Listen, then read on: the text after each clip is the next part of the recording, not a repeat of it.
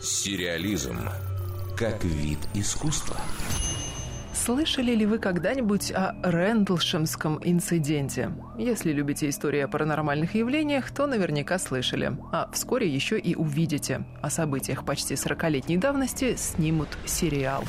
Тех, кому это словосочетание ни о чем не говорит, надо ввести в курс дела. Случилось все в конце 1980 года в Рэндлшемском лесу на востоке Англии, недалеко от базы ВВС США. Что именно, собственно, случилось, до конца не ясно. Очевидцы утверждали, что на протяжении нескольких дней наблюдали серию необъяснимых огней и даже посадок НЛО. Впоследствии Министерство обороны Великобритании пришлось выступить с рядом заявлений и объясняться перед гражданами, почему не было проведено серьезное уголовное расследование. Поползли слухи. Эти самые граждане заявляли о заговоре и нежелании раскрыть общественности правду. Однако, разумеется, было и множество людей, которые считали всю эту историю одной большой мистификацией. Они утверждали, что некоторые очевидцы просто под каким-то не тем углом смотрели на огни расположенного неподалеку маяка, а найденные на месте происшествия загадочные следы принадлежали лесным животным.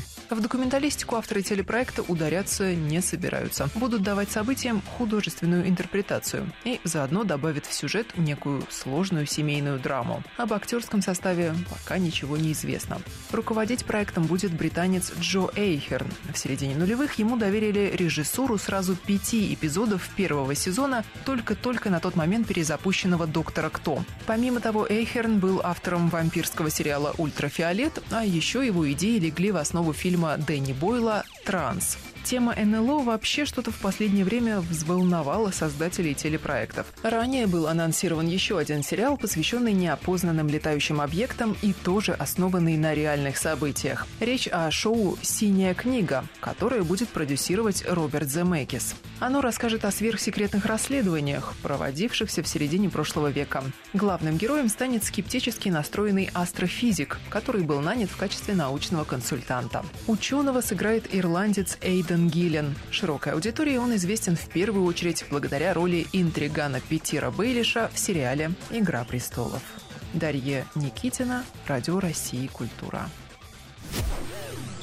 Сериализм.